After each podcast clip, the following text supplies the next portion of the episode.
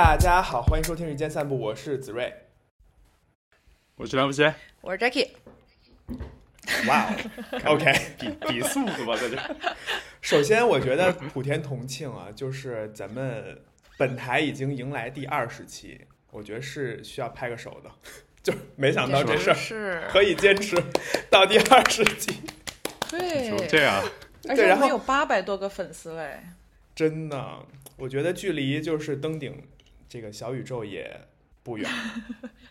嗯，然后我觉得为为了喜迎第二十期吧，我们其实有一个就是不忘初心的概念，因为我们这个台毕竟它是叫做日间散步嘛。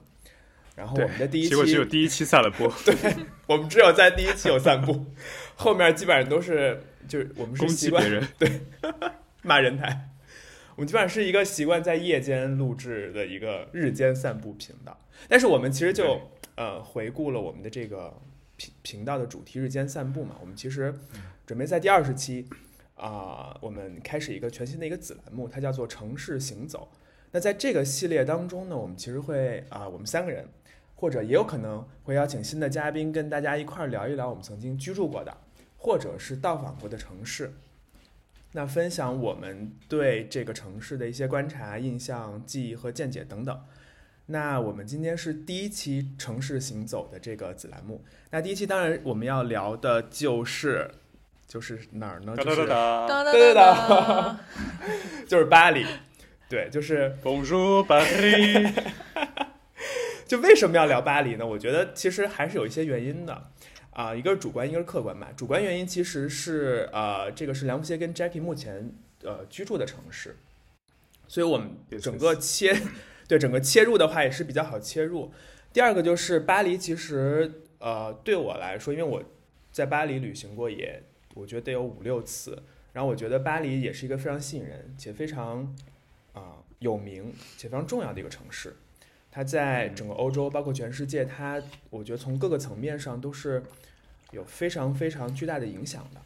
那巴黎这个城市，其实我们每一个人，我觉得只要受过九年义务教育都听说过。但是因为这个城市本身它的层次其实非常多，呃，文化上面的、经济上面的，包括现在政政治上面的等等等等，其实每一个人对它印象都是不一样的。呃，有的人可能觉得巴黎就是时尚之都嘛，有很多啊、品牌发源在这块儿。然后有的人可能会觉得巴黎是一个呃充满了艺术跟文学的一个地方，它 inspire 了很多呃有名的作家、艺术家等等。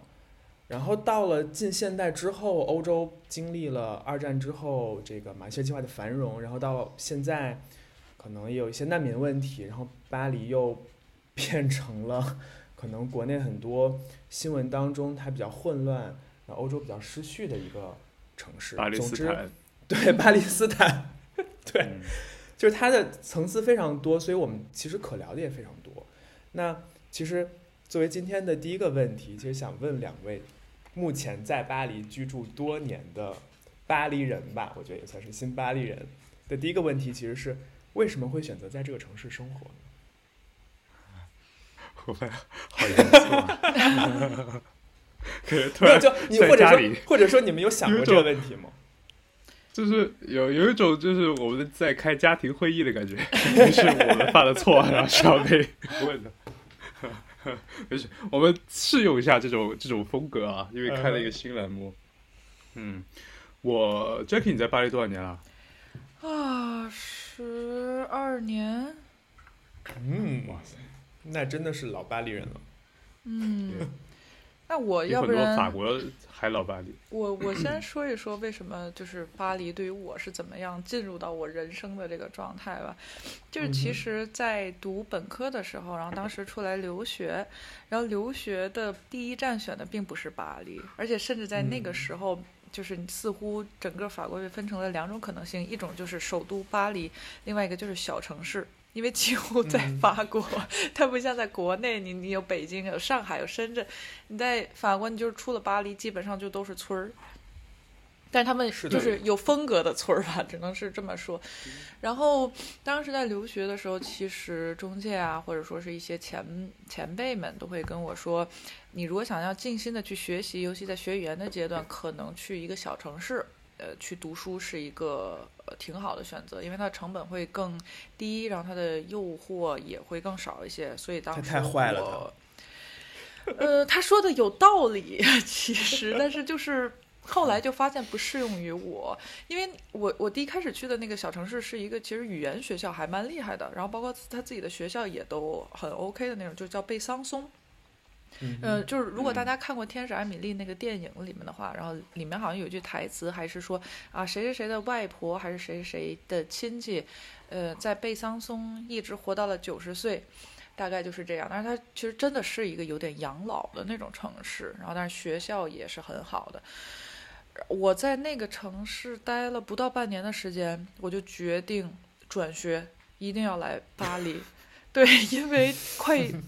快憋疯了，你知道吗？我当时每天的娱乐项目就是，就每周吧，就是到了周日那一天不上课的时候，然后你时间又比较完整，我就会坐将近一个小时的公交车到城市的边缘，然后去吃呃华夫饼，逛 Zara，呃 no no no no，逛 H&M。嗯因为当年我在那个城市，离我最近的 Zara 在瑞士，就是你可以想象这个地方是有多，所以就是待了不到半年的时间，我就觉得说我一定要出来，因为我在国内也是在比较大的城市，我我受不了说我要出去开眼。就是看这个世界，去开开眼界的时候，结果进了一个村儿，然后所以我就搬到了巴黎。然后这个就是为什么巴黎会进入我的一个人生轨迹的一个前情提要。因为法国是这样的，法国，我觉得可能大家在国内习惯的话，因为国内是一个多怎么说，城市多极化的一个情况，就是你有北上广，对吧？你北上广之后还有成都、常州这些就是二线城市，然后你再往下，几乎你到每个呃城市，它都有好玩的东西。或者说它都像一个城市化很发达的一个地方，嗯但是法国是两极分化非常的严重，因为法国自己都说，法国两个部分，一个是巴黎，巴黎，一个是 La Provence，就是外省。我觉得，我觉得巴黎有点像上海，就是上海和外地人。对，呃，但是因为法国四大城市嘛，巴黎、呃，马赛、马赛、里昂和图卢兹，我第一次到法国是一三年来交换，我是在图卢兹待了一年，当时觉得还不错，因为图卢兹也算是法国第四大城市，虽然它也就那么点儿大，呃，但是它也算是个城市吧，就至少有 Zara 或者怎么样，就是虽然它当然很小了，因为我从北京过去的，你可以感受到那种那种那种体积的这个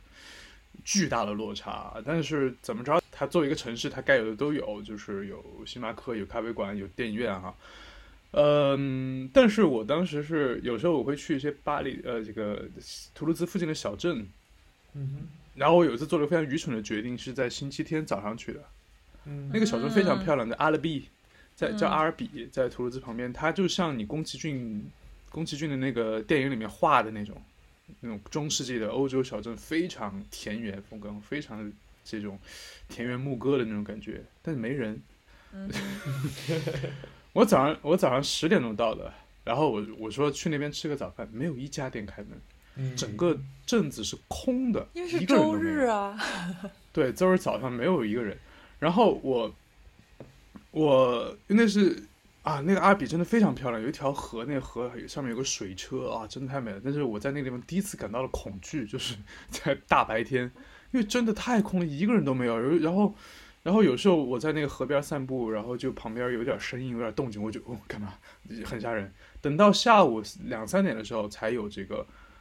超市开门，才有这个什么咖啡馆打开，我才吃到的东西。嗯所以我可以想象你在贝桑松的那种那种生活，嗯真的是要把人逼疯。除非是你真的有这种觉悟，就是我可以在这种小镇生活，我可以就是像小说里那种感觉啊，就是我隐居，然后我要写一个东西，写一个小说什么的，然后我来到这种小城市，这种 OK。但是你如果是一个嗯心智正常的 都市人、年轻人，年轻人，你很难在这种城市生活下去。嗯。对。然后我可能也是因为这一年的这个经历吧，所以等到我大学毕业要开始读研究生的时候，我申请的这个学校里面没有一所是巴黎之外的学校，嗯。因为我我我本科是学呃法语的嘛，所以我如果留学肯定是往法国去，然后我的所有的选择都是在巴黎。不一定哦，有的人本科学的是日语，结果现在在阿姆斯特丹留学。那这个人是谁呢？不知道，可能有病吧这人。OK，不是，其实其实那个，我我可以补充一些比较具体的数据来佐证一下两位刚刚说的这个话，因为我也是有查一下维基百科的，还在审问住之前，哇哦，因为我其实读了一下巴黎的维基百科，就是有有一个数据可以支持，因为你们刚刚都讲到说巴黎，就是整个法国它其实分为巴黎和其他嘛，等于说巴黎大概是一个，我说的这巴黎可能算是应该是大巴黎，大概是有一千万左右的一个人口，它人口大概占法国百分之十三，但它的 GDP 能达到法国这个国家的百分之三十，就跟你们说的一样，它其实是一个嗯单极中心的一个呃一个国家，跟韩国、日本比较像。但是可能我们之后如果有机会聊到德国的话，其实德国是非常不一样的。嗯嗯，这是啊，对，这是刚刚呃补充一下，就是这个我们法国只有且只有一个大城市。第二个就是因为你们其实都讲了你们呃因缘际会选择巴黎的生活的这个契机。那如果现在比如说回顾你们十二年以及多年的这个巴黎生活，你们会觉得自己喜欢这个城市吗？还是说呃如果有机会的话也也可以，比如说搬到其他城市或者。就是也期待，比如说去一些其他城市，或者就离开巴黎这样子。我是很喜欢巴黎的，嗯而且因为巴黎有一个很妙的地方，就是其实我去过好几个欧洲的城市，他们都没有巴黎这种感觉。嗯巴黎是一个怎么说呢？它就像一个特别矜持的贵妇人。嗯她是那种感觉，就是她即使现在她可以有非常豪迈的地方，可以有非常流行、非常时尚、非常当代的东西，但是她整个城市的那个、那个氛围和那个气质啊，很其实很少有城市可以说它有气质，但巴黎绝对是一个有气质、自己是的气质的城市。巴黎感觉它就是一个十八世纪就不变的一个老妇，一个也没有老妇人，就是一个贵妇人，她很矜持在那边坐着。虽然她的裙子里头可能有一些人在蹦迪，她的她的裙子上面可能绣了一些涂鸦的这个纹样，但是她整个人还是那样的，因为这个城市的框架没有变过。嗯我在巴黎非常妙的一点是，呃，因为我在七区嘛，然后我经常会喜欢在网上找一些这种老照片，就是二十世纪初期的一些老照片。我在七区的那条街叫 San Dominique，呃，圣多米尼克街。你从那条街走到街尾，就是从地铁站出来那个地方走到街尾，它没有变过，就是从一百年前的照片和现在来比较。因为那条街它是可以，因为很著名，可能很多人来巴黎去去过那条街，因为它的那个街的尽头刚好是，呃，战神广场，也就是你可以从这条街的街景可以看到埃菲尔铁塔，所以会有很多人在那边拍照片。你如果去搜一下，就是这个圣多米尼克街一百年前的照片，你会发现跟现在一模一样。嗯你再怎么走，沿着那条街走，它完全是一样的，甚至连这个两边街道的房子窗户的形状都是没变的。嗯因为法国它是有这样的法律规定，就是你如果住在这样的一个有历史的建筑里面，你是需要你有这个责任去维护它的这个样子。我是听说我的房东告诉我说，他们之前是需要可能每隔几年这个房子要大修的时候，它的外外立面要大修的时候，是每个的房住户呃，就每个房东需要凑钱来交这个费用的。如果你选择这样的一个一个对房，子，他是业主去负责了这个房子的一些维修啊或者是什么的，然后也是他们要去遵守，像你说的，不能修改外立面啊，不能换窗户啊，然后还有就是不能装空调外机啊什么的这些。嗯，对，没有空调，但呃，我想说巴黎最有魅力的一点就是，它是一个，我觉得它很像，它很符合我的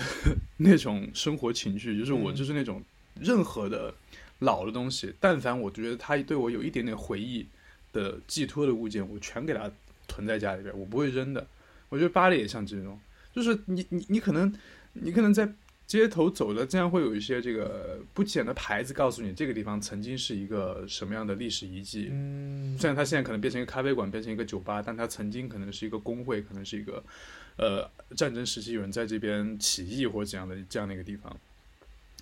有的这个这个牌子它讲的事情其实非常的微不足道，但是他就要把它留在那儿，他就是不允许它变，就是你会发现他他是很偏执的。却要保持自己的过去那些东西，就那么几百年的历史，他偏偏要把它留在那儿。嗯，嗯你就是你在巴黎有个很妙的体验，就是你可能随手走一走，就你家楼下，或者你这边租了一个 M B N B 怎样，就你下个楼，然后你拐个弯儿，这个地方可能就曾经发生过很了不起的事件。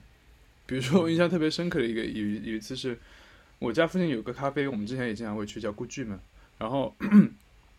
我已经去了可能有十来次了吧。就我刚搬到这个地方的时候，嗯，我可能去了有十来次了，然后有一天我刚有我路过，每天路过的那个那那栋楼的时候，我不小心看了一眼，那个楼上面那个门边贴了一个就嵌了一块大理石的牌子，然后我才知道 OK 那个是 Yves Saint Laurent，就是大家会买 YSL 那个呃那个牌子的衣服的那个创始人那个设计师曾经的故居就在那儿，然后没有人就是特别。在意它，但是它就在那个地方，嗯，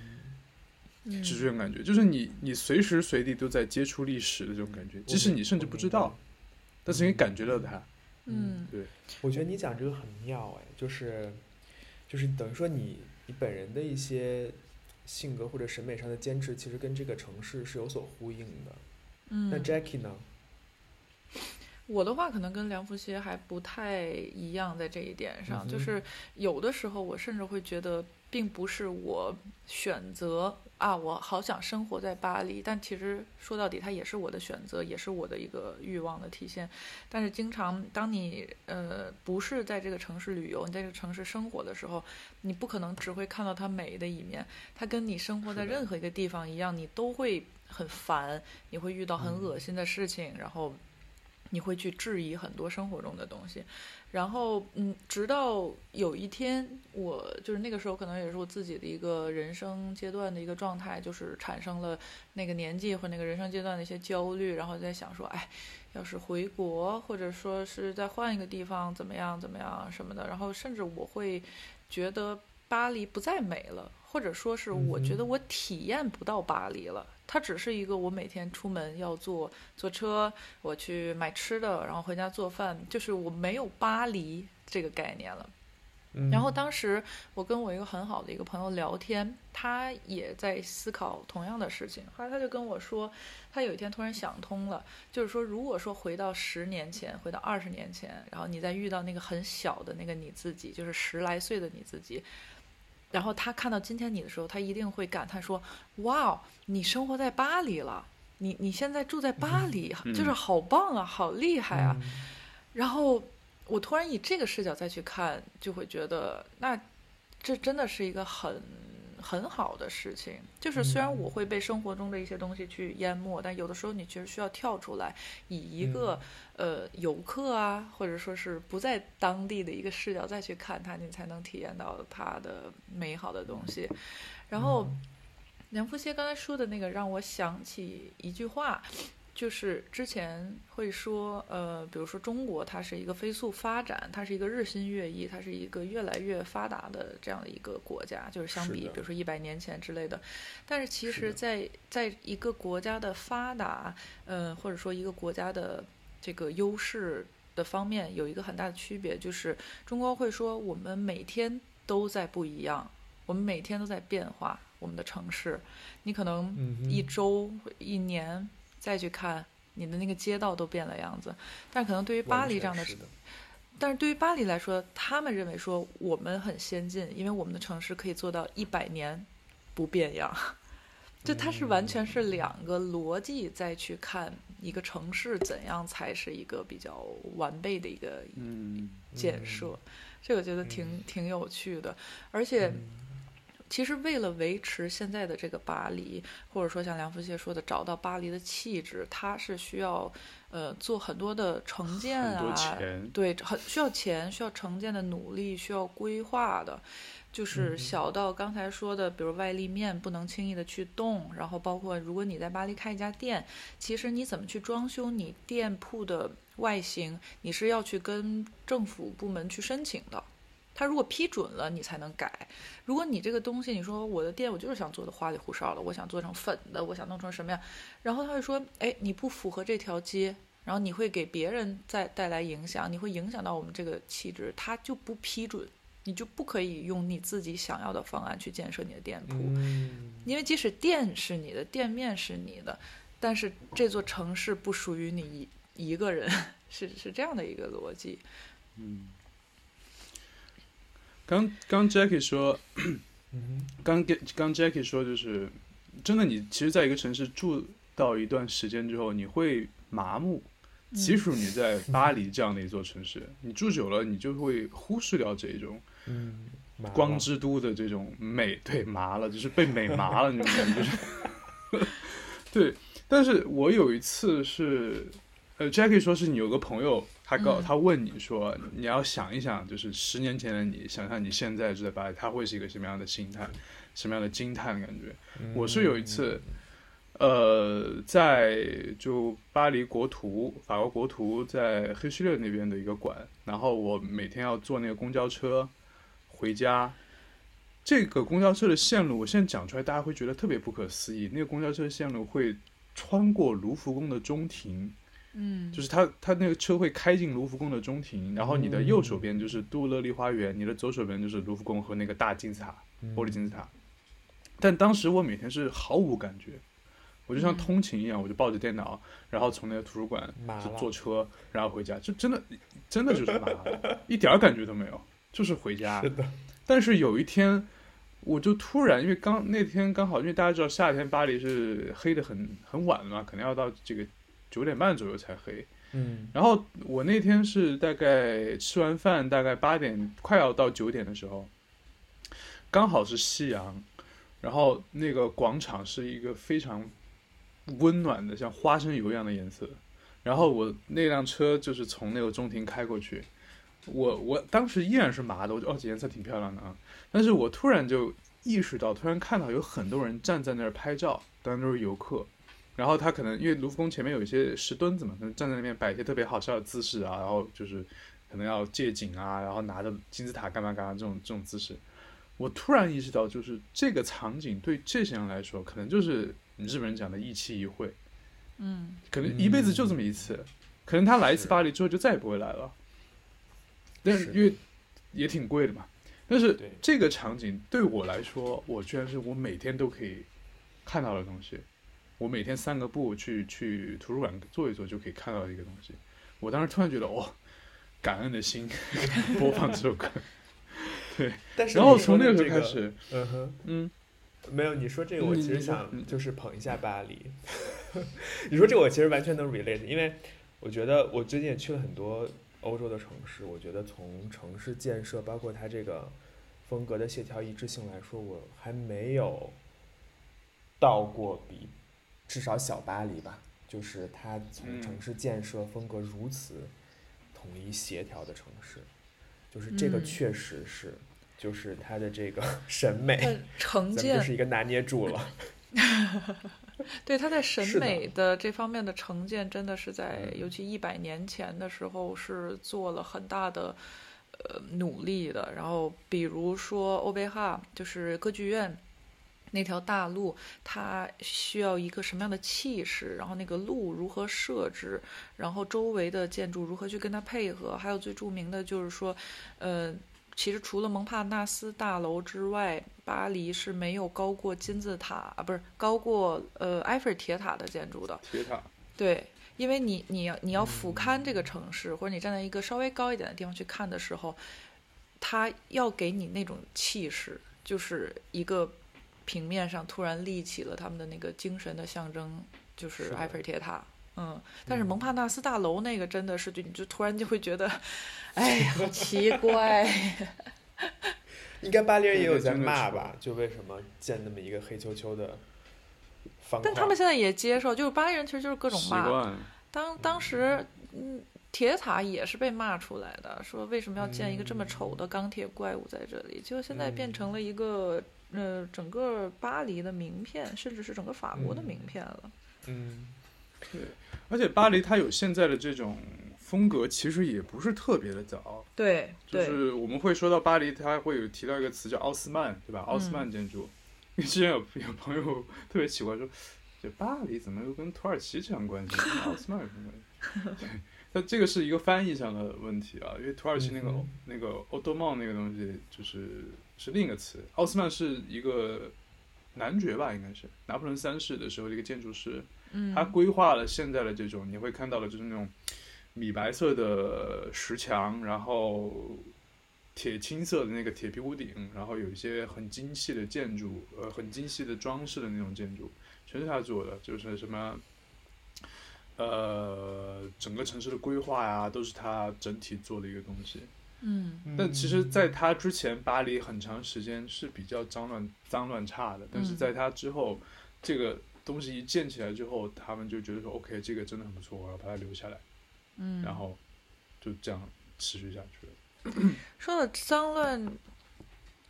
我先说完这个，就是说到脏乱差，确实是，就如果大家去那个马黑区，现在还挺有名的一个区域吧，应该在国内或者网络上，嗯，马黑区。那你看马黑区，其实它很多地方不是奥斯曼建筑的，它是更早一些的。然后有一个小细节，就是当你在看到那个街道的时候，它街道其实在往下陷，它是两边高，中嗯间低，而且中间会有一个类似于水槽的一个东西。然后你你知道那个是什么吗？那个是每天早晨大家会把 嗯排泄物呃、对，他会把尿去倒，对倒倒掉，然后沿着中间的那个东西就积攒在中间或者往外流啊之类的。然后当年的巴黎街道就是这样，即使你现在看，你觉得，哎，挺有挺有意思的。然后我记得是当时有一个法国人就是问我嘛，他说，你猜在原来，呃，人比如说有贵族和普通的老百姓和一些工人，他们是谁走中间，谁走两边？我会讲说，那大道走中央的应该可能就是贵族吧？结果他说不是，因为贵族是要走两边的，因为中间有尿。呃，对嗯这个，很多人可能会有就是巴黎脏乱差的一面，但我其实可以提供一下我觉得一个游客的一个视角，就是我觉得巴黎对我来说最特别的一点，就是我觉得它是一个有有味道的城市，就是它是一个有味方 有味儿的城市。就是不不知道，就是它真的特别神奇。就是我觉得我去其他城市没有这种感觉，但是我去巴黎，我真的会觉得你下了飞机那一刻起，就是你出戴高乐之后，它每一个不同的地方都会有不同的味道，而且这个味道，我觉得它是人和人群的香水味混合着。你知道当地天气，然后以及 maybe 尿嗯就之类的，就很多东西的一个混合的味道，而且它每一个地方都不一样。对，我觉得这个是其他城市我没有这种，就会让我一下就提醒到我说，哦，就是它这一点不一样。我觉得这是我作为一个巴黎 游客的一个 叫什么一个印象吧。那其实两位刚刚说到了很多，就是在巴黎的一些比较独特的记忆或者体验嘛。我其实有一个就是另外一个问题，就是因为你们都在巴黎生活了这么长的时间，有没有就是哪一些 moment 是比较不好的回忆？哇，那太多了。太多了，哎呀，太多了。比如呢？这个，这个就是你在任何一个地方生活的时间久的时候，你一定会有这样的这种感觉的。嗯哼，就是而且我觉得巴黎尤其糟心。其实巴黎会比其他的城市，就是好的时候也确实好，糟心的时候也确实糟心。比如哪一点呢？比如丢钱包，干嘛你自己 Q 上了？这是你自己我们都丢的吧？我们都没有要说这件事对。确实因为哎呀，就是一个前情提要，就是我昨昨天其实昨天晚上把钱包给丢掉了，但是这个是我个人的原因，我是把钱包给掉了。呃，但是我想说的就是，应该对于很多人也有这个印象，就是巴黎其实有很多小偷，嗯，在地铁上啊，在旅游景区会有那种，嗯，我们称作为吉普赛人的那种，一般都是小女孩儿，然后他们会假装罗对罗姆人过来，呃，问路或者什么，然后顺手就把你的东西给偷了。然后像地铁里也是，这个应该对于很多人来说都是很恶心的经历吧。嗯哼对，呃，这个东西，哎呀，其实吉普赛这种就法语叫 bohème，这个在就是现代以来其实是很妙的一个东西，因为可能在波德尔那段时间，大家会觉得 bohème 就是吉普赛是一个很浪漫的词，法国人自己会说我的生活是 bohème 的，是吉普赛的，就就是是波西米亚什么那种。对，波西米亚没错，它会跟现代性，就是这个现代性联系在一块儿，就是那种，嗯，我们会觉得现代性其实有两个截然相反的，像一个悖论一样的东西。有的人觉得现代性是一种特特别进取的，就特别，呃，要物质上的大生产这种感觉，我们会觉得这种是现代性。另一种人觉得现代性是那种特别叛逆的，特别要反对这些东西的，特别要呃。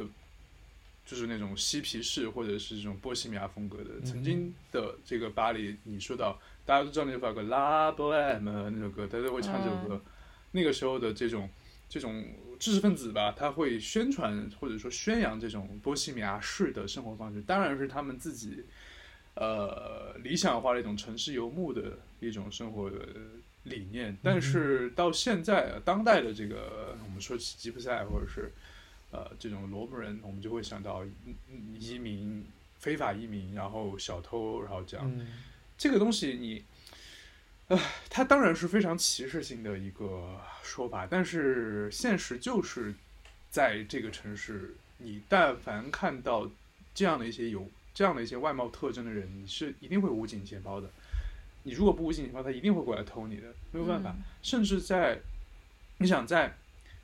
法国这样政治正确、极端严格的国家，连那个列车长，就是连这个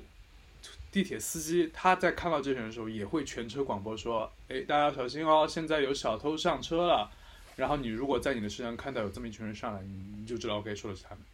嗯嗯哼嗯，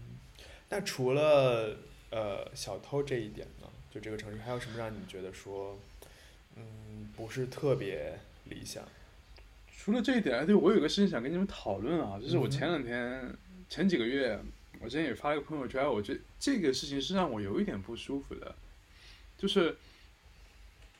呃，因为我们之前都知道法国人有个名声是他们不乐意说英语，或者说英语很差，或者然后，嗯。其实是说他们很傲慢，是不愿意说英语，他们觉得法语是最高贵的语言，对吧？嗯但是其实不是，即使或者说到现在是不是的，就是你我现在会有这种体验，就比如说我进到一家商店，我上去先跟他用法语打招呼，说 bonjour，然后他会跟我讲英语，哇哦，然后我继续跟他说法语，嗯，他还是要跟我说英语，他是嗯法国人吗？是法国人，是法国人，我经常遇到这种情况，店员啊，或者是这在一般都是店员，然后我在明确的跟他用法语，而且我是有一点强调我在用法语跟他讲话的时候，他才反应过来啊，不巴雷方 C，然后就开始跟我讲法语。我我的感觉是，他其实不关心你在说什么，他是看你的脸，你只要长了一张亚洲人的脸，他就默认你不会说法语。就即使你一开口已经跟他说法语了，一般来说，对吧？就是别人跟你说什么语言，你如果会说的话，你就会跟他去讲。嗯尤其是他说的是你本国语言的时候，因为呃，我我我会觉得这件事情有点不 OK，但是我的朋友觉得你想多了。我嗯后来在想，为什么他们会觉得我想多了？是因为我们其实，在国内也是这样的，对，就是我们见到外国人一定会。说英文，或者就是你好。对对，你好是非常不礼貌的，朋友们，我觉得你好非常不礼貌，就是就是，明明他跟你是，他如果一个外国人上来跟你用中文讲话，他其实是抱着一个希望，就是，OK，我学了中文，我想使用我的这个学习成果，我也希望从你那边学到。呃，可能提高我中文的一些方式，然后你上来给我个你好或者 hello，我其实就是觉得不太不太尊重人，就是嗯可能大家都大家不会觉得这是有问题的，因为我们太习惯这种思维了，就是你我看脸下下语言，嗯就是你长了一张白人脸，我就会想要说，我跟你说说英文，嗯，即使这个人他可能是 土耳其人，嗯，我觉得这个还蛮对吧跟我的想象不太一样的，因为在我的印象当中，我会觉得巴黎或者或者是法国吧，就是它是一个相对来说比较，就是怎么讲，比较包容性的这么一种呃文化或者国家，因为我会觉得说，呃，法国或者尤其是巴黎，因为巴黎是大城市，它是那种无论你的呃人种肤色，只要你会说法语，你就他就会把你视为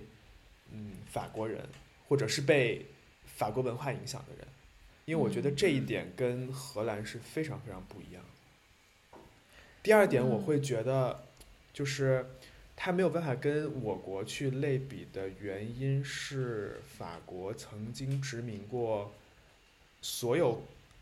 肤色、所有人种的 啊、的的地区，所以他理应就是认为，无论他看到黑人还是呃亚裔还是什么人，他都应该默认为说他至少有一个可能，他们是会说法语的，或者他们是法国国籍，我是这么认为的了。嗯，但这个梁但福杰其实并说的那个不是对，其实并不是，就是所以这一点还蛮让我震去惊的。因为法国失去它的殖民地已经很久很久了，他们早就没有这种就是英国那种日不落帝国的这种这种心态了。他们会觉得说，所以你看现在的法国人，他就会试图跟你说英语，其实他英语其实很奇怪。嗯，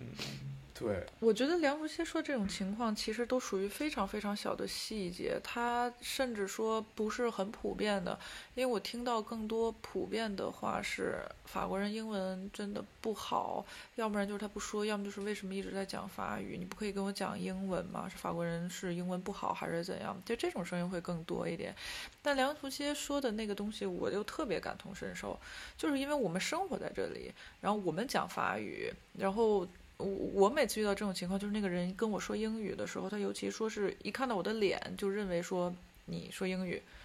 我其实会觉得有一点点小的那种擦了种族歧视的边吧。对，但是嗯，但这又是一个现实，就像我看到外国人，我也会下意识去跟他讲英文，我不可能去跟他讲中文，即使是在中国，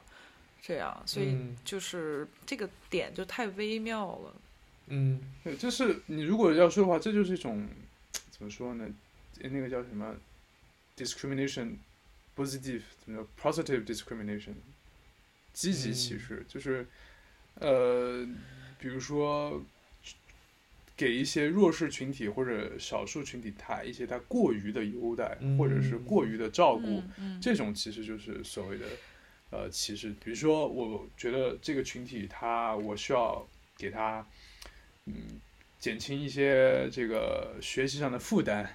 对吧？嗯我让他比较能够容易的去进入这个高等学院或怎么样。但其实反过来，他的逻辑就是这个这个群体他没有这个能力去来到这个地方。嗯会有这种感觉，对。但反过来，你不会有，你比如说一个白人他来了中国，你上来跟他说英文，他不会有这种被歧视的感觉，因为他本身就在一个上位，他是歧视者，他在文化上的强势地位。嗯你同样的事情，你倒过来就变成了迎合文化的一种迎合。嗯你要去等于说，明明是你可以想象这个逻辑啊，就是他来到了中国，按照理论，比如说按照法国人理论，法国人经常会有这种这种说法，就是你来了我们法国生活，那你就要做会讲法语啊，你天经地义要要学法语啊，对吧？比如说我们看那个 Emily in Paris，比如他经常就会刻刻画法国人这种刻板印象，就是法官说就是就就就这种人啊。但是你看在国内啊，如果按这个逻辑的话，你外国人来我们中国，那你就要讲中文啊。但是我们一开始我们是看到人家脸，我们会主动跟人家讲英文，哎，对不对？嗯是的，这个逻辑反过来其实是有点怪怪的，就是因为一个是上位，一个是下位，倒过来这个事情的性质就不一样。嗯，但是我会觉得说法国在这方面其实就还好，不算严重的。呃，就是其实我刚才说到其，它是一种擦了种族歧视的边，但可能这个词甚至有点重了。它更多的还是一个生活中没法避免的刻板印象。然后你刚才举的那个 Emily in Paris 的那个例子，我也现实中的，在我刚来法国的时候有遇到过。就是我之前在贝桑松的时候，然后刚到这边，然后呃去学校报到，然后呃法那个时候法语还就不好，然后我就很担心自己会听不懂，或者说确实有些东西我听跟表达是还是不够的，所以我才要去学语言啊，去上语言学校啊，不拉不拉的嘛。然后我在那个秘书处的时候，就跟里面的工作人员去讲英文，他听到我讲英文了之后，他就是露出了一个笑容，但是这个笑容我觉得他不是一个善意的笑容，因为他跟我说啊，你讲英文哦，你讲英文你怎么不去英国呢？然后当时我听了这些话，觉得好刺痛啊，哇哦，这个很难，很我觉得很可能很难在其他其他国家想象。说实话，我好像，我就我我对巴黎有不太好的体验，嗯。基本上都是在两个地方，一个是大学的行政机关嗯。和政府的行政机关，嗯。太慢吗？还是太太就是又慢又愚蠢又傲慢。对他们不是一个为人民服务的一个状态。对，对，其我觉得可实说到能所有国家的这种政府行政机关都是这种嗯哼。德这行吧。其实说到这个政府行政机关，其实谈到，我觉得巴黎一个特别重要组组成部分就是巴黎人。就你们对巴黎人有没有什么，比如说一些观察或者一些呃自己的经历？嗯我对巴黎人的第一印象，或者说你说起巴黎人的第一印象，我的、嗯我的点在口音上。巴黎人的那个嗯口音啊，真的很很奇妙的，很有意思。对，但是口音这个嗯法语的口音，我觉得不算是特别特别重的，你可能到南法什么图卢兹那种地方会出现，是是什么舒格拉季之类的呃舒格拉季呢？啊，这个舒格拉季呢？嗯，对，啊，呃，巴黎有个，你知道巴黎口音在哪吗？即使巴黎人说舒格拉季呢，他不会说舒格拉季呢，他会把那个尾音说的非常重，舒格拉季呢。对对对，因为它那个尾音一定会往上飘一点，然后放的会重一点对，然后还会加一点鼻音进去、嗯啊，这个我们不聊了，就是有点太太那个，就是专业，对太专业了啊，大家听也没意思。我觉得巴黎人是这样的，因为你很难去定义巴黎人，因为嗯，巴黎这个城市它太杂糅了。嗯，是的，对，对，但是我有一个非常，我有一个非常喜欢的一个点，就是我很爱巴黎一个点，就是它是非常打开的，因为我我印象非常深刻，就是我来巴黎之前，我是在国内认识了一对老教授，巴黎三大老教授已经八十多岁了。然后我来了巴黎之后，因为我刚来巴黎，我住在九四省嘛，它有点类似北京的昌平这种地方。嗯啊、就是比较偏大巴黎或者近郊的这样的地方。虽然巴黎没多大，你去巴黎也很很近。但是我两年大研究生毕业之后，我开始读博之后，我就就搬到了七区，然后就是最巴黎的一个区。然后，呃，我在跟那两个老教授见面的时候，他们一听我搬到巴黎，他们就开始啊，恭喜恭喜，你现在是巴黎人了。但是这句话可能他觉得他觉得就很普通，就是你住在巴黎，你只要居住在巴黎，你就是巴黎人。嗯，但是对我来说，这个震撼是很很强烈的，因为我即使在北京，我可能在北京住了三年，我相信也不会有个北京过来说：“哦，你是北京人嘞。嗯，哦哎，你北京人啊。你我我我不太会有这种感觉，对吧？嗯。嗯，就好像就好像，即使我是成都的，然后呃，比如说我一个朋友来成都定居，我说：“哎，你你成都人吗？”好像也不会这么讲。嗯，但是他们说你是巴黎人，会有一种这是一个 title，嗯。而且这个嗯。title 是一个很很很拥抱性的一种 title，就是你只要住在这儿，就是欢迎来到我们这个巴黎大家庭，你也是巴黎人 这种感觉。它不是一个政治上的一个，或者是怎么说？我觉得可能是因为巴黎没有这个法国，它没有这个户籍制的这种东西，嗯对，所以它我们我们国内可能因为有户籍制，所以他对这个东西是非常敏感的，就是你嗯非常严格的，你一定要在户籍上你是这个呃这个地区的户口，你才是嗯北京人，你才是上海人。我相信一个上海人他，他绝对不会对于外国人说外来人说你是上海人，哎，那真的太给脸了。嗯对吧？但巴黎人没有这个，但巴黎人没有这个想法，就是你住在巴黎了，嗯然后他说：“哎，你搬来巴黎了，OK，恭喜你现在是巴黎人。”你你可以感觉到他有一种，他知道的巴黎人这个 title 是金贵的，他他会先说，Felicitación，他会先说恭喜你，然后你是巴黎人，但同时这个 title 给的又非常轻而易举，你只需要住在这里，你就是巴黎人，嗯。就这东西又好又容易得到，真的很不错。对，我我我觉得你提的这一点真的非常，就我因为我最近就是可能想搬家搬到其他城市嘛，然后我就回想自己在阿姆斯特丹，我就我觉得有一种感觉，就是我好像没有一，我就没有哪一个瞬间觉得自己说，哦，这个是我的城市，你们能理嗯解吗？所以我其实想想反问你们的是，你们有没有一些瞬间是你感觉，就是巴黎也成为了你们。就是你的城市，或者你觉得你自己是这个城市的一部分。嗯，我的话其实是第一第一次还是第二次，反正就是很早的时候回国，因为当时在法国，在巴黎应该已经住了两年左右的时间，我记得还蛮长的。然后等回国的时候，会发现真的是日新月异，就很多地方都不认识，然后很先进，哇，可以买这个，可以买那个，就很爽。但是慢慢的，其实会有一点点就是失落感，就是可能也是因为这种变化带来的不适应，或者怎么着的，或者说是因为我的主线生活那个时候从上学啊到我租的房子，我吃东西的习惯已经在巴黎了，所以回国的时候我会反而有点不适应。然后就是在那次回国之后，我下飞机的那一刻，我闻到了戴高乐机场飘进来的面包味，就是你刚才说的巴黎的气味。对，那一秒我就觉得我回来了。然后当我在用“我嗯回来”这个词的时候，就说明我已经有一定程度上是这是我的归属感所在地了。因为我不是说我又来到了巴黎，我要去巴黎，而是我会说我回巴黎这个样子。对，对，语言真的是一个指标。就是是的，我之前也跟那个朋友说，就是他也是那种就是四处 漂泊的 那种人士。然后他那天也跟我说，他会有这种这种身份危机，就是别人问你是哪人了，他有点不太知道该怎么回答，因为你说你是哪人都有点不太对劲。其实我也是这样的。嗯哼，因为我小时候虽然呃，我现在户口是成都，是成都人，但是我小时候出生和上学都在成都附近的一个小小镇。嗯哼，然后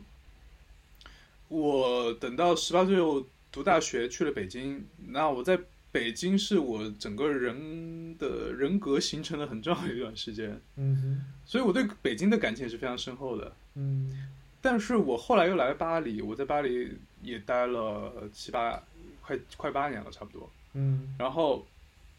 呃，别人在问我你是哪人的时候，我没法说我是成都人，我说出来我觉得有点怪，我也不好说我是北京人，我没这脸。嗯。然后，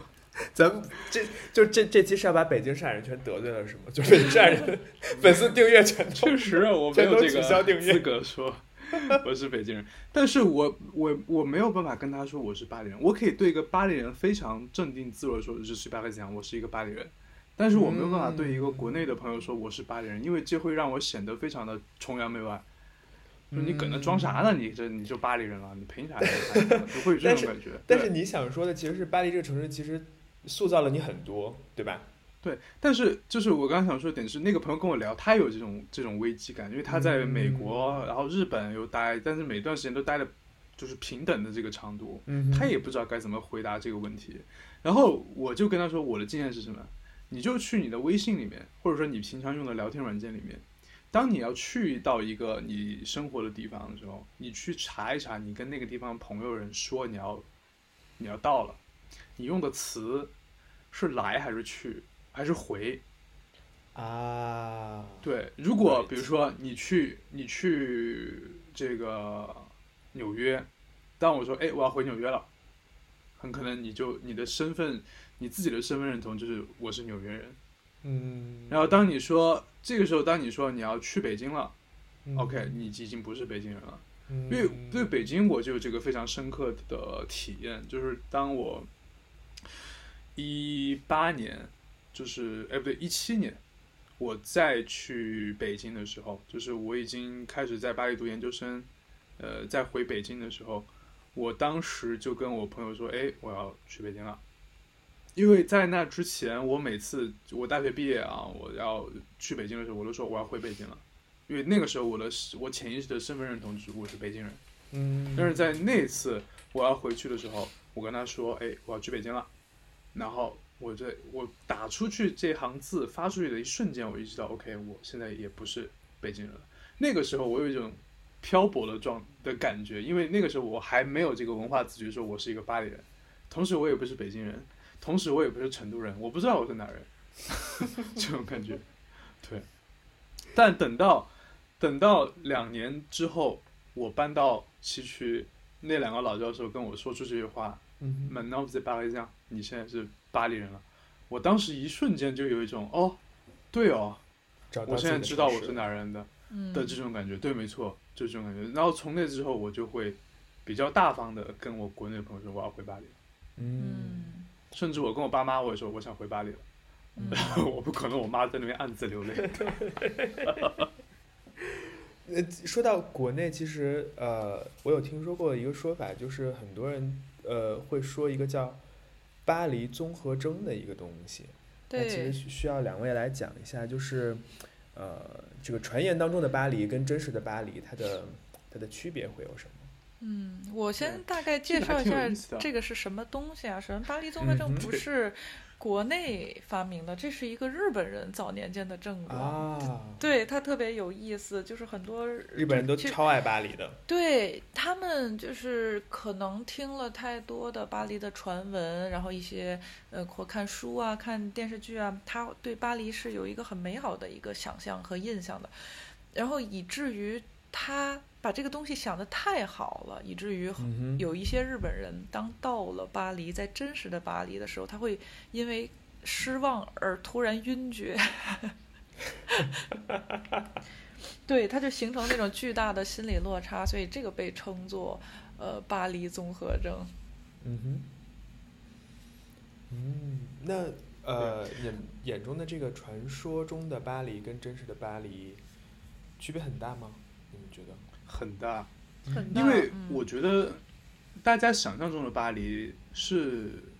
非常局限性的一个巴黎，它可能就是在七区到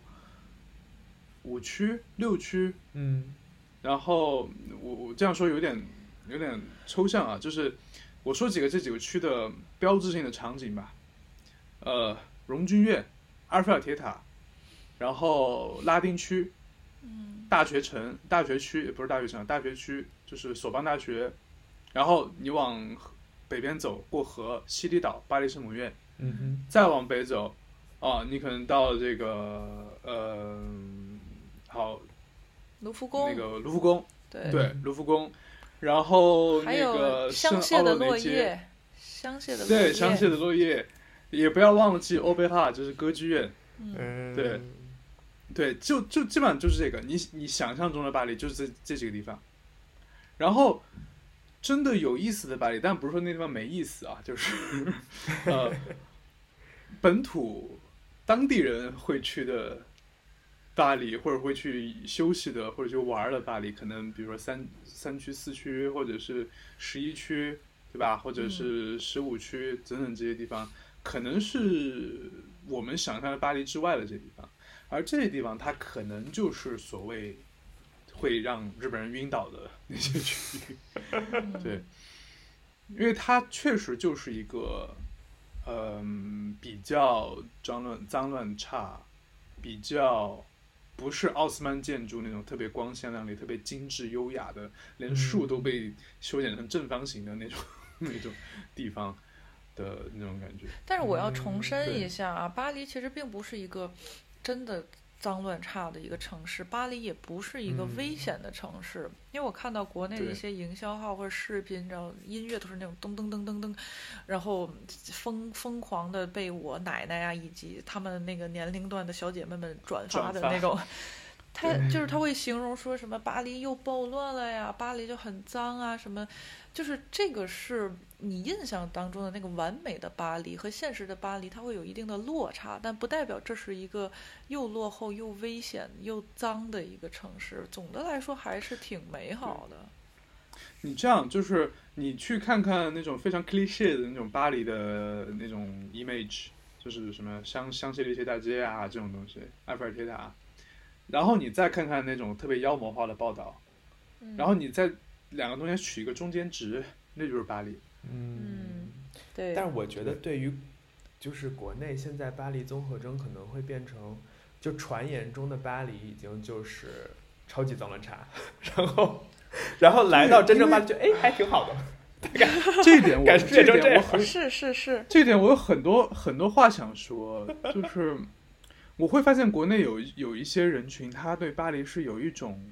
来找优越感的感觉。是的，我觉得很奇怪，他们来巴黎的这种心态。嗯对，因为我经常在小红书上会看到这样的帖子，就是我印象很深刻。有一回我看了一位女生，她也不是从国内来，可能从英国吧，嗯这些地方过来的。然后大家知道巴黎的所有的花园，它都是故意的那个地都是铺的白色的沙子，嗯，嗯哼，对就，石英砂那种感觉，呃，很漂亮。因为你想到法国的园林，法式的园林，它就是那种非常几何形状的，然后像有点那种洛可可风格的那种那种装饰的那种感觉。然后它铺铺的沙子都都是白色的，比如说你看到凡尔赛宫，看到呃杜德利花园，就但凡说得上名字的法式花园，传统的法式花园，它都是那种白沙铺底的。当然，在刮大风的时候，肯定是会有这个灰尘的，因为那是沙子，不是这个混凝土，对吧？然后我看到那个女生，她就说：“哎呀，这个我们村都是都修了柏油路了，一个巴黎的这个地方还是沙子。然后我今天买的新鞋 全给踩的都都是白灰什么的。”啊，我当时看到那个，我真是我不知道该说什么好。就是我就是我觉得是这样，就是你如果带着一个唯一的标准来看巴黎，或者看全世界任何的地方，这个你都会能挑出这个地方的错。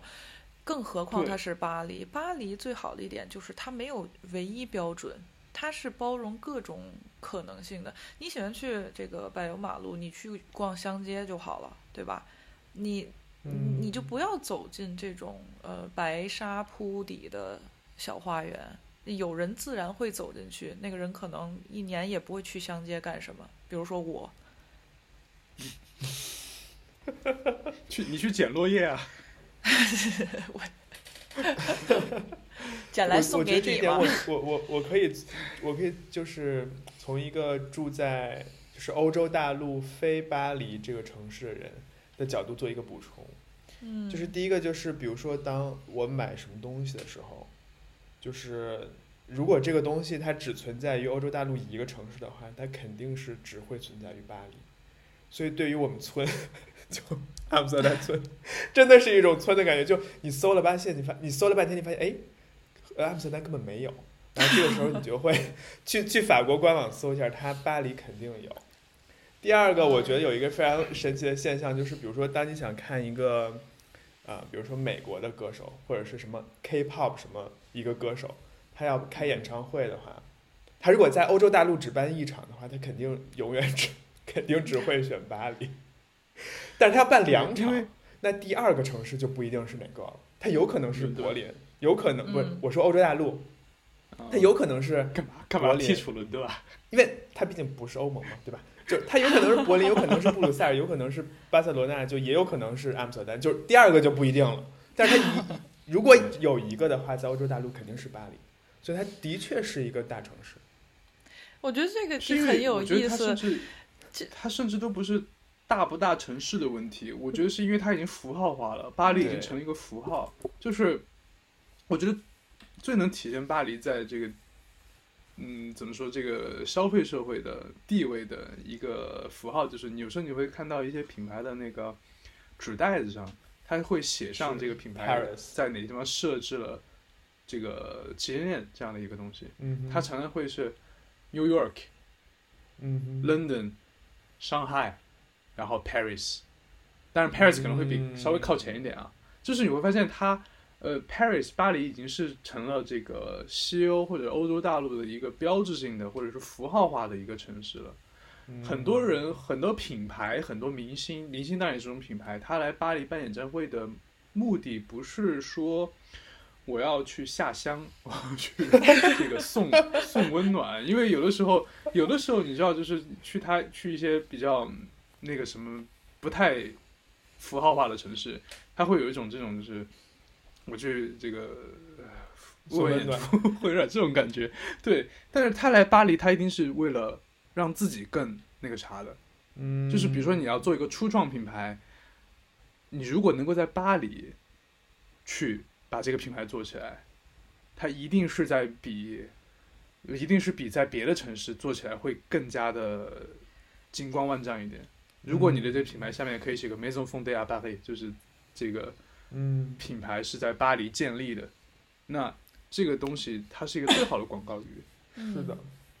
而且我觉得并不是说巴黎是一个，呃，比别的城市多优越的一个存在。无论是从它的商业呀、审美啊或者什么，它有自己的竞争力，但它并不是一个绝对高度。而大家选择在这里去建立品牌，或者说演唱会要出现在巴黎，反而就是因为它的多可能性、多元性，使得嗯巴黎变成了一个。有点像中转站一样的一个存在，就是你无论去哪里，你可能都有必要先要在巴黎停留一下，因为你会遇到不同的人，你会听到不同的声音，得到不同的反馈，然后他们也会再把这些信息再去带到世界各地。嗯对，所以我觉得这就是巴黎最对我来说最迷人的一个地方，就是它虽然外表上就我刚刚说的，它依然保持着那种十九世纪的贵妇人的那个形象，她就坐在那儿，特别就是看起来很矜持，但其实很骄傲的那那样的一个姿态。但是我刚刚说，她的裙子里可能在蹦迪，她的那个衣服上面可能绣着一些涂鸦的这个这个图案。就是她是一个这样的一个形象，就是她保持着这种特别古旧的，或者说特别高贵的这个样子，但是它里面所有的这种街头文化，或者说当代文化，它你都能在里面找到，这是巴黎很很美的一个点。所以这种气质它是贯穿始终的，嗯就是从这个城市总体的气质到我们会说一些很法式的品牌，比如说我举个例子，没有广告啊。当然，如果这个品牌听到了我们愿意跟我们做广告，我是很乐意的。有一个做香水的品牌叫做 Nicolai，嗯这是一个非常非常非常法式的品牌。它的法式的点体现在你去看它的店、它的装、它的这个装修以及它产品的包装，非常土，嗯 非常非常土。但那种土是一种法式的土，什么意思？就是你我稍微描述一下它的那个包装啊，它的包装就是一个方形的盒子，就是那种可以折叠的那种那种呃纸盒子、纸匣，嗯白色的底，金色的边，上面是上面的字就是那种你可以想到最 cliche 的那种手写体、花体的那种法语。然后打开里面的瓶子就是一个方形的瓶子，然后金色的盖子。你可以想象最 cliche 的一个香水的瓶子就是长那样。嗯它的我为什么觉得它是一个非常法式的品牌？是因为你如果横向对比，大家可能知道，呃，你如果关注香水，可能有一些，比如说，呃，阿蒂仙，嗯比如说这个卢丹氏，阿蒂仙是我最，嗯、曾经很喜欢，但现在不太喜欢买的一个牌子，就是因为你会看到它放弃了这种法式品牌的那个那个姿态，它开始非常迎合目前的这个审美取向。因为大家如果看见过以前阿迪仙的那个瓶子，它也是金盖子，然后一个六角形的一个瓶子，很很很好看，很漂亮。但是在几年之前，他们把整个的这个视觉全部变成了现在喜欢那种极简，所有的瓶子，因为曾经他们是每一瓶香水有自己不同的颜色的标签的，现在整体全部变成黑色的瓶子和白色的标签。嗯，哎，但是这样以后就卖的非常好，因为现在的主流审美就是这样的，我要极简，我要这种嗯性冷淡，我要清冷感这种东西。但是尼古赖这个牌子，我为什么之所以说它很法式，就是因为它明明知道这样是不是主流审美所喜欢的，嗯但他就要保持这种土打引号的我 air quote 这的这种土，这种土就是我刚刚说的巴黎的那个形象，一个贵妇人坐在那个形象，我不管你喜不喜欢我，但是我就要这样。但是呢，他又卖的很好，因为他香水确实做的非常的优秀，是法国人会去买的那种香水品牌嗯，它不是一个网红牌子。虽然最近这几年在国内风其实也挺大的，但是在最开始它就是一个法国人会买的，呃，会日常用的一个香水品牌。它可以，它可以一直存在在这个地方。我可以这么说，只要巴黎它没有变，这个品牌它也会这样，除非哪天他们换了这个市场总监。然后即使 他们保持这个样子，只要巴黎在，他们可以一直存活下去。就是我觉得巴黎的点，我总结一下，它给我这种非常喜欢的感觉，就是因为它会在这种，因为你知道当代它太无常了，嗯尤其是我们从欧洲回到国内，会有这种感觉，就是这条街明明我上次回国还不是这样，现在就已经完全变成一个特别打卡的一个地方，或者这样，或者我上次来这地方是非常繁荣的一个打卡地，但是我下次来这边就已经完全荒凉掉了那种感觉。嗯但是这种感觉在巴黎是不会有的，它会在这种非常无常的这种当代性里面有一个很长的东西。这种恒长，嗯当然可，当然一定是一种幻象，它你不可能一直永远保持这样，但是它的这种，它这股劲儿，它那种气在这个地方，你就会觉得有那种态度在这儿。如果用一个比较俗的词，可能就是一个所谓腔调或者气质在这儿。嗯我觉得这个是巴黎对我来说，我真的很喜欢那个地方。嗯，很棒。那其实我们已经就怎么讲，总结出来这个这个城市的气质或者腔调或者精神。那 Jackie 这边有什么补充吗？关于你理解嗯，到的巴黎？我理解的巴黎有一个我很喜欢的点，就是嗯哼，嗯，其实还是一种非单一标准吧，就是因为没有嗯一个单一的标准，他们可能会，他们可能会更进入到一些精神的内核的观点上的东西去进行评判。嗯，我举一个有有一个我个人的一个例子吧，就是可能现在国内或者大部分地方也也不这样，就是在前几年大家还是蛮喜欢买大牌啊，然后呃的那个时间段，嗯，你你穿一身名牌的衣服，拿着名牌的包出去，这个时候大家可能就会去羡慕或者夸赞你说啊，你这个包很好看，这是哪款哪款之类的。但是在巴黎，其实你穿一身名牌出去，可能大家会看一眼，然后会 去赶。对，就是可能我我会想说，我你在干嘛？他可能会说，会有这种感觉，你知道吗？尤其是你一嗯身名牌，又拿着名牌包挤地铁的时候，真的就会有一种就是。嗯是落难的公主吗？你你为什么会在这里的那种感觉？但是国内其实你 穿嗯。就是这是一个消费习惯的问题，可能大家就是想花嗯。钱去买一个好的东西，去让自己开心。嗯。OK，但其实法国人可能他的点不太在这里，反而是你如果穿一身古着的东西，你再搭上什么 Zara，有可能你也搭了一个很贵的包，也有可能是你手工 DIY 的一个包，你这样一身出去，他们有的时候就会真的会过来夸你，而且就是不带任何目的性，就是说，您好，我打扰你一下，我只是想告诉说，你这一身搭的太好看了，它是什么牌子？你告诉他 OK，我是在 Zara 买的，他就会说哦，那你的这个品味真的很好，能这样去搭。其实他会关心到更多的是你的品味、你的选择、你的风格。而不是跟你无关的，呃，牌子啊，或者说我们如何去衡量一个人有品味，他没有这个绝对的标准的，所以这个是我很喜欢巴黎的一点。我觉得是这种审美的成熟吧，嗯、对就是他在看一个人的时候，他不是看你身上穿的东西，不是看你身上的那个符号，嗯而是他看你这个人。就是你你其实受到这种夸赞，我相信啊，如果一个人过来说啊，你这身衣服好适合你啊，即使这是一件优衣库，嗯哦，它穿在你身上觉得很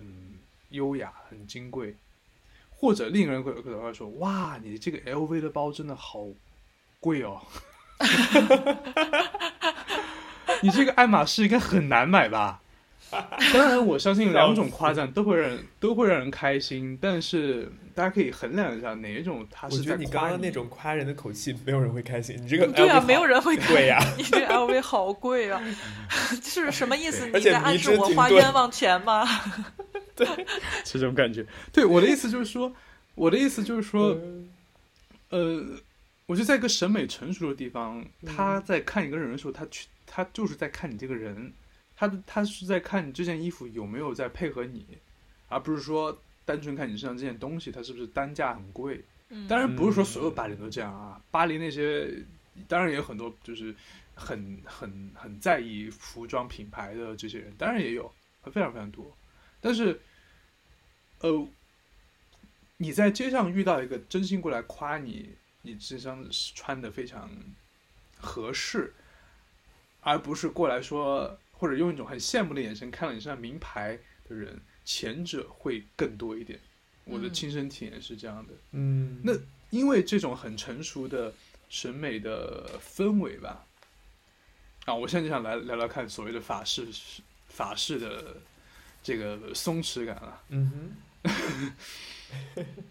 松弛感，它这个东西在一开始我是很喜欢这个词的。这个东西刚刚出来的时候，因为我之前没有想过要专门找一个词来形容法国人的这种精气神儿，嗯哼，嗯然后等有一天有人在网上开始用这个词的时候，我觉得哎，这个词用的非常好，它就是一种松弛，就是你会觉得，虽然有的时候我们会说法国人他不爱干净，就随便在地上坐，然后包往地上扔，但是所谓的这种松弛感啊，就是最本初的那种松弛感。我有一个非常好。的例子就是那个 Jim Jim Birkin，嗯哼就是爱马仕那个 Birkin 包以他名字命名那个人。嗯，我们现在会觉得 Birkin 是一个非常贵妇的一个包，甚至有人去提着它去一些晚宴这样的一些场合，它是一个身份标签。但这个包最开始做出来就是给 j a m Birkin 拿来装尿布的，嗯，是的，对吧？大家没事就是可以搜搜看这个故事，就是他在街上遇到了这个爱马仕的 CEO 还是设计师，我忘了。好就是在飞说为什么机不用上什么之类的。对，就我为什么不用你们 Kitty，我要拿个竹竹篮子，就是因为你们 Kitty 太那开口太小，我装不进去。嗯然后嗯所以就给他做了一个这样的一个包，然后以他名字命名。然后你可以搜一下，就是 Jim 那个 Jim Birkin 的 Birkin 的包，它是用的非常软的，因为它就嗯随手扔，然后上面还贴一些莫名其妙的贴纸啊什么的。那个包到现在好像有人把它收藏起来还是怎样？那个他 我也不知道为什么他收藏这个包，然后他把上面所有的贴纸全给撕了。撕了之后，然后那个贴纸上面就就是留下那个贴纸，留下那个叫贴完之后撕掉之后会有个印子在那个地方。嗯那，这个东西我觉得就是非常典型的法式的松弛感。虽然 Jim Birkin 是 j a m b i r k i n 是一个英国人，但他生活在法国嘛，然后嫁了也是个法国歌手。嗯所谓的这种法国的松弛感，我觉得就是这种非常我不在意的去穿衣服，但是这件衣服因为我已经穿了很多年了，才不需要在意。它不是那种不修边幅我乱穿，我穿着睡衣出门，而是这件衣服我已经非常熟悉它了，我完全知道它在我身上是一个什么样的效果，所以我可以穿上它当成一个很我第二层皮肤一样，我完全信任这件衣服或者这个包，然后我在这这个东西的基础上，我再加上去一两件有一点夸张的或者有一点冒险的这个元素，我这样一出去，松弛感就来了。嗯，然后你会发现，有这个东西，到后来开始泛滥之后，所有人开始刻意追求松弛感之后，你大家不觉得这个句子听起来非常矛盾吗？我努力的追求 松弛感，弛感，我努力松弛，有一种瑜伽的感这听起觉来。这听起来非常难受。你会看到一些呃一些地区的街拍，然后他他他 tag 松弛感，你会看到他非常刻意的坐在街边，嗯，嗯，然后那个妆化到已经就是非常锋利的一个眉毛那样。嗯我我觉得你说的这个法国的松弛感，或者说法国的这种美丽的气质，它是呃是自信和自如的，然后所以嗯显得它嗯整套就会很协调、很自然，就会出现那种松弛。但即使你松弛了，你也仍然美，这是一个浑然天成的东西。但是如果你要，努力的去凹出一个松弛感，你其实还是没有自信的，你是不自如的，所以你就是不松弛的。嗯，没错。我我觉得关于松弛感这块儿，我可以，我觉得我对这个的理解可能有一些迷幻啊，但是我的理解是，因为我觉得巴黎是掌握了，呃，时尚或者是艺术话语权的一个地方。所以它才嗯具备这样的松弛感。因为我嗯我当我刚刚在想，我刚刚听梁红歇在讲他就是讲的这个 Jim Birkin 的这个故事的时候，我就在想，你要找出来这个地球上其他，比如说什么地方人还有松弛感，我能想到的另外两个地方是美国和北京人。但但是你仔细想一下，这两个地方它有什么？就是它其实跟法国完全不是一个 vibe，对吧？完全不是一个氛围。但是你想象一下，这两这两个地方的人，他其实一个就是掌握了全部话语权嘛，对吧？一个是在一个区域里边掌握了某些部分的话语权，所以他就会，就是就他就会坐在一个我去定义别人，而不是用别人来定义我的一个姿态上。就嗯就是包括是任何一个物品、任何一个包、任何一个一种生活方式，是由于我这样做，我用了它，而我把它定义为美，所以它自然就松弛，因为它就是可以 为所欲为，就是可以，就是对这个，就是传递出一种对于他这个生活的松弛。我我是这么觉得，就是传递一个一个一个视角。对，松弛感的前提是你要掌握话语权，是的，这个是很残酷的一件事是很残酷的，就是这样的。确实是。对，就为为什么法国人可以松弛，就就在在这个呃时装层面上可以松弛，就是因为他已经辉煌过了。对，而且哎，对法国的这种松弛感，还有一种就是我辉煌过了，是，我现在不在那个高位上了，对，所以我再下来。但是我曾经是辉煌过的，我不卷了，有点这种感觉。因为现在可能所谓时尚重心已经不在巴黎，还在吧？虽然巴黎时装周三在哪儿啊？还对，但是你会发现，没有，但不是，但你发现就是最近呃这些牌子的设计师其实没几个法国人，嗯，没几个巴黎的那个时装、时装工会出来的对什么东欧啊，就基本上你会对对对，对，基本上都是对，就你会发现就是法国在虽然它还有这个名声在这个地方，或者它那个架子还在，但它其实本身已经嗯不在那儿了，所以它渐渐的有一种颓掉的那种松弛感是的，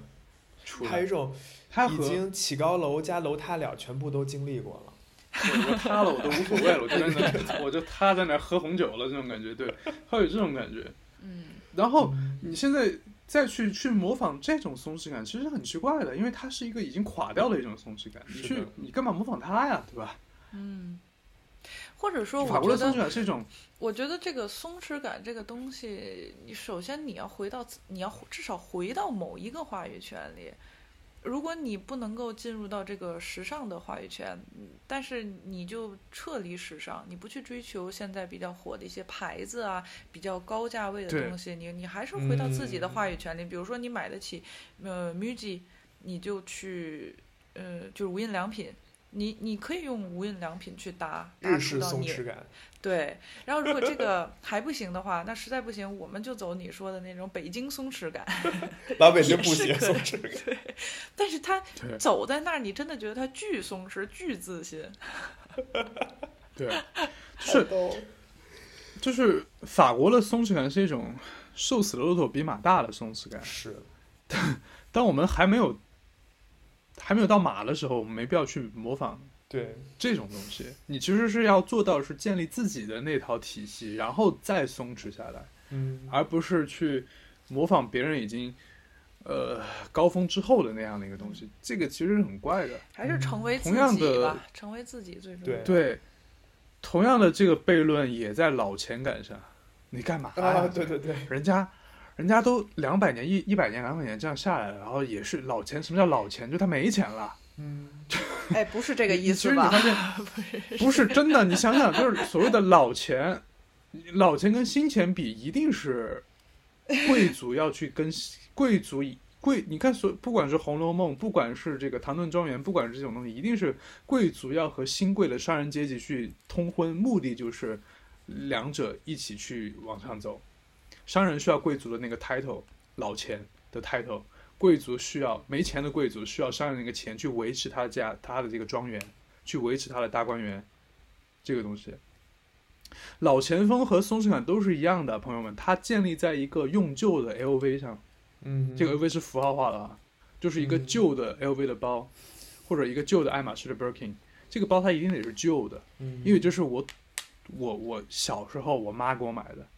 或者我我奶奶传给我的这样的一个包，我用旧了，我现在不想买新的，或者我现在买不起新的，或者我现在不屑于买新的，但这个包它一直可以用。还有一种风格，还有一种风格是我最近注意到的，它跟这个老钱还有什么的还不太一样，就是它跟你能不能买得起，或者你属于不属于某一类人，呃，就不完全一样，但是又有点共通，就是那个知识分子风，我不知道你们有没有注意到。就是我最想翻白眼儿的一种。就是这个东西，其实给我的感觉是很奇怪，就那就像那你指的是天我跟你，Prada 吗？我不知道是什么，我是在 小红书上看到的这个词，叫知识分子风很。多牌子都被但拿来当是，成所谓知识分子风。但是嗯对，但是你知道知识分子风，首先我不得不承认，有些人穿的还真的是蛮知识分子风的，就他很像我在法国，比如说某一个展览的开幕上遇到的一个。就是你看他就很穷，但是他又在那叭叭能跟你聊一晚上，一个特别烦人的大爷。我觉得现在很多二十岁出头的小年轻穿的真的跟他们一样。然后你问那个大爷，他可能就是在某某个地方任教或者退休的什么编辑，然后在做媒体什么的，就是那种很很酸的，甚至有点穷的那种那种风格。然后在追求知识分子风这件事儿上的悖论是，你想要成为知识分子，但是你不你没知识去，对，你不去不去读书，不去读书，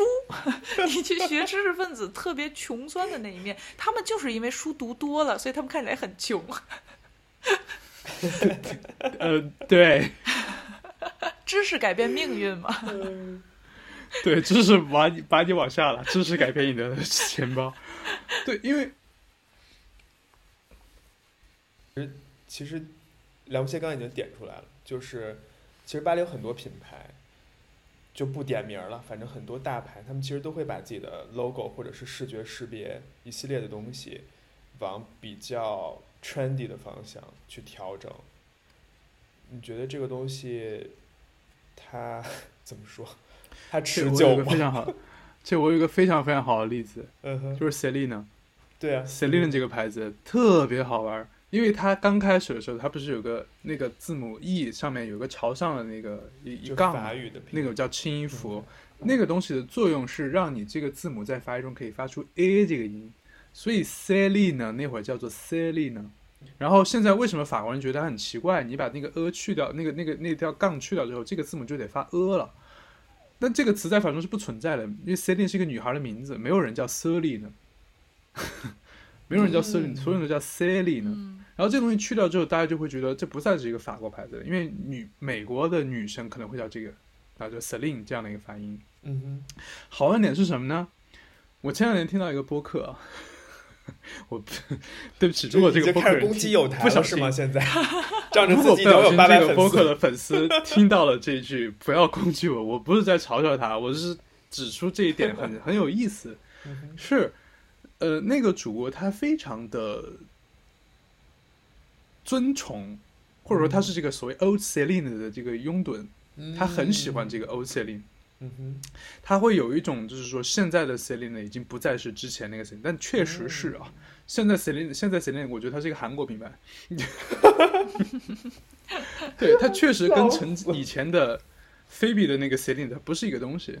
但是有意思的点在于他在说这个 Old Celine，他他是这么说的，我真的很喜欢 Old Celine。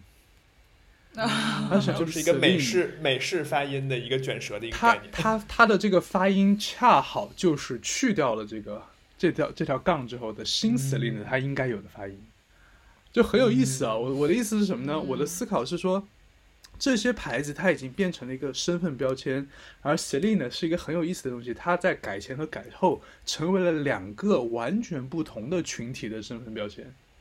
嗯，嗯，曾经的 Selina，哎，曾经的 Selina 就是很多人说的知识分子风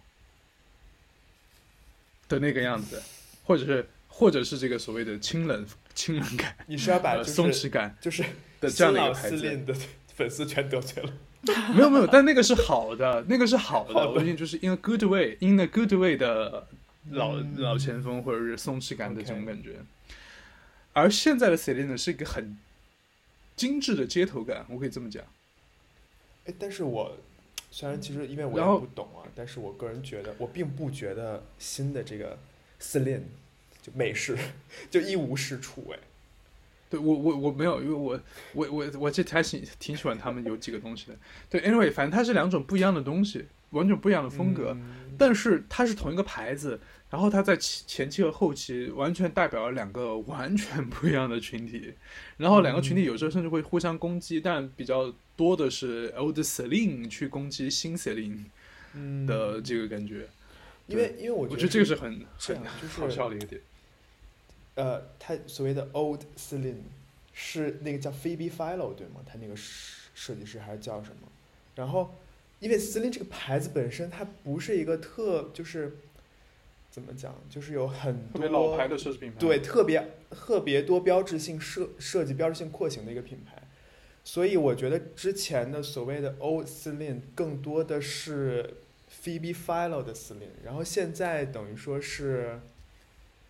叫什么？Eddie Sliman 还是叫什么？那个设计师，他更多的其实他嗯。其实，在老就是古早 Celine 的里边找了很多。它的标志性的一些东西，比如说那个凯旋凯旋门的那个锁链的那个标志啊，等等哦等等，这个标我插一句啊，还有一个很好很好笑的事情，嗯，就是，呃，我曾经在 Instagram 上刷到一个中古的一个手链，嗯那个手链就是我们现在看到 Celine 那个凯旋门的那个 logo，然后一个一个一个拼起来一个手链，但那个手链其实很早的。对，然后我看到上面有人在评论说：“哎呀，这个这个什么牌子，干嘛怎么会抄 Celine 呢？”然后，然后下面就我给大家去科普说，因为这个 logo 其实因为为什么叫凯旋门嘛？如果大家有有有有时间去凯旋门，你可以看凯旋门那个广场前面会有几个石墩子，那个小石墩子中间连的那个锁链的那个链子就长得跟那个一模一样，因因为就是好像之前老的 Celine 那个设计从那过的时候看了一眼，哦，是的那个挺好看的，就把它就把它用在了当时的，就是因为 Celine 一开始好像是一个做童鞋还是什么做童装什么的一牌子，对，然后等于说这个牌子其实并不像，比如说并不像 YSL 或者并不像是香奈儿一样是那种有大量的设计师经典设计经典廓形可以用的一个品牌，所以现在的这个设计师只不过是在他为数不多能用的一些元素当中进行了自己对吧的一些设计，然后为了，而且他一开始其实尝试做了很多就是小资的布尔乔亚风的东西，但是因为那一季卖的不是特别好，然后后来他就整个就是转向韩国品牌。对，然后签 Lisa，然后又跟什么 BTS 什么就开始开始整个一个韩流变成，然后现在就是卖爆了。它其实是有很多原因叠加在里面的，就然后就会感觉现在这个新 Celine 被批的一无是处。当然，我不是说它特别就一定是完全对啊，就是这个我觉得见仁见智。但是很多东西因为 business 嘛，市场行为的都是。啊，然后说回巴黎，啊，对你继续。对，所以你看，这也是巴黎的一个点，对吧？对但我们现在依然会觉得它是一个巴黎品牌，是不会有人说它是，我们说它是韩国品牌是在开玩笑啊。但在你是说 Celine 它还是一个巴黎品牌，是就就是巴黎的一个点，就是它它可以它可以玩各种东西，但是最终来说不会有任何人去质疑他的这个身份，他就是巴黎。因为他虽然去到皮尔，他好像没去到下面那个 Paris，是吧？应该还是留着的。这个是永远不敢去的。对所以说回了巴黎，就是最后，因为我们聊了很多嘛，就是经历我们的见解，然后对这个城市的气质的解读。那最后，比如说对于想来巴黎玩儿、旅游，或者是想换城市居住的这些新巴黎人来说，两位有什么推荐的体验吗？嗯，我的话就是看展览，看展览，看展览。因为巴黎的展览嗯确实是非常值得推荐的，就无论是临时的展啊，还是那些博物馆的一些常驻的展品。嗯我的推荐是你要买一部，你可以随时拿在手里，没有压力的大小的一个相机。嗯这是非常必要的。然后你拿着那个相机，你就去走，你不需要有任何的目的，你就乱走，你就别把自己走丢了就行。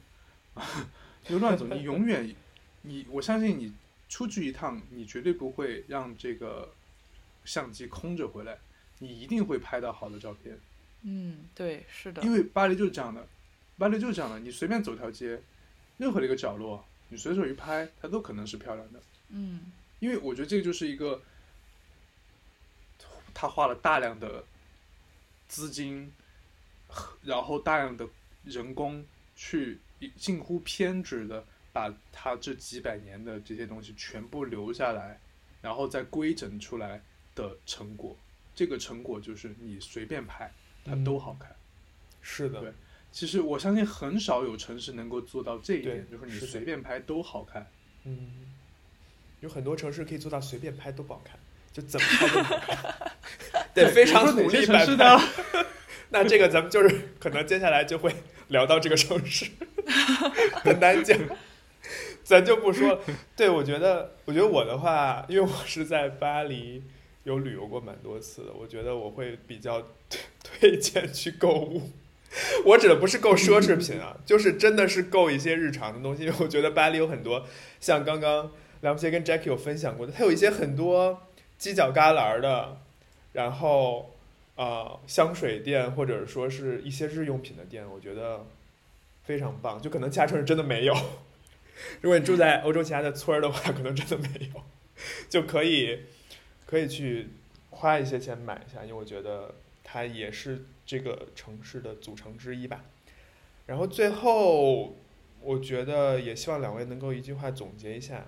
呃，在巴黎的这这么多年的生活。然后，因为巴黎明年也要开奥运会了嘛，我觉得肯定也会有大量的人来这个城市玩儿。呃，有比如说就一句话的话，有哪些要送给大家的呢？